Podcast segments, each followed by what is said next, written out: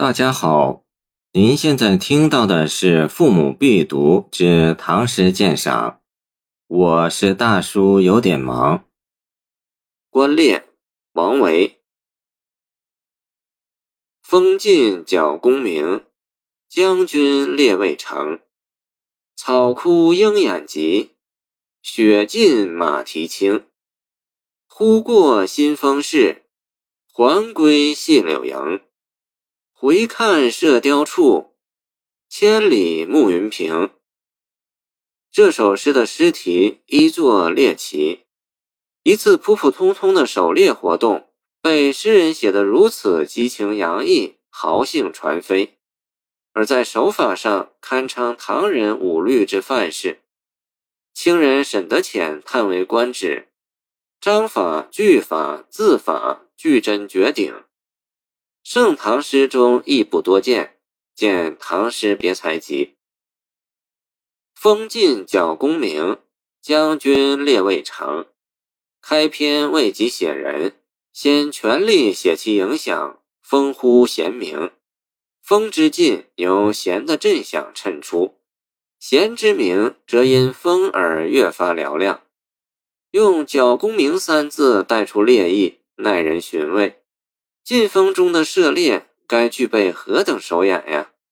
唤起读者对猎手的悬念。声势具足之后，才推出射猎的主角——将军猎未成。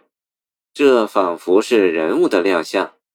这发端的一笔，胜人处全在突兀，如高山坠石，不知其来，令人惊艳。见沈德潜说诗醉语。同时，也是一种倒折的写法，恰如沈德潜《唐诗别才集》所说：“若倒转，便是反笔。”渭城为秦时咸阳故城，在长安西边，渭水北岸。冬末春初，积雪已消，草枯鹰眼疾，雪尽马蹄轻。城上写射猎的快意，“草枯雪尽”四字。如素描一般简洁，形象鲜明，具有画意。鹰眼因草枯而特别锐利，暗示猎物的被发现。马蹄因雪尽而绝无挚爱，意为猎奇的追踪而至。吉清下字具有快感，两句使人联想到南朝诗人鲍照、尼古写狩猎的名句。瘦肥春草短，飞控月平路。相较而言，王维两句更为含蓄隽永。这两句初读对仗精切，似各表一意，细味意脉连属，属流水对，所以为妙。以上写出猎，只通过角弓鸣、鹰眼疾、马蹄轻等细节点染，不写猎获。而猎获之意见于言外。忽过新丰市，还归细柳营。两句皆马蹄轻而来，意思却发生转折，写到猎归。新丰市故址在今陕西临潼，是西汉建国后刘邦为满足老父思乡的需求而建造的。细柳营在今陕西长安县。是西汉名将周亚夫屯军之处，用来多一重意味，使读者觉得诗中主人公颇有名将风度。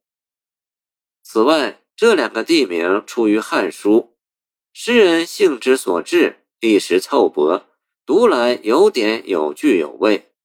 忽过还归的勾勒，表现将军归途驰骋的快速，有瞬息千里之感。回看射雕处，千里暮云平。全诗以写景结束，所写非营地景色，而是回看向来行猎之处，已被暮云笼罩。这样的写景很放松，与开篇的紧张在节奏上形成一种内在旋律，与猎归后踌躇满志的心境相称。凡写景处句式表情，通过景的变化。表现情绪的消长最是妙笔。《北史胡律光传》载，北齐胡律光校练时，见一鸟飞翔云际，射之，中其颈，形如车轮盘旋而下，视之乃大雕。胡律光因此被人称为射雕手。此诗“射雕处”三字即用词典，有暗示将军臂力非凡、剑法高强的意思。全诗半写出猎，半写猎归，起得突兀，结得意远。中两联一气流走，承转自如，有格律中束缚不住的气势，又能首尾应制，是章法之妙。诗中藏三地名而使人不觉。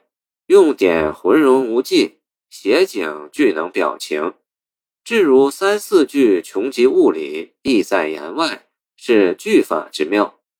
哭、进、急、轻、忽、过、还归等遣词用字准确锤炼，贤能照应，是字法之妙。同此三妙，故为范本，逐称杰作。谢谢您的收听。欢迎您继续收听我们的后续节目。如果你喜欢我的作品，请关注我吧。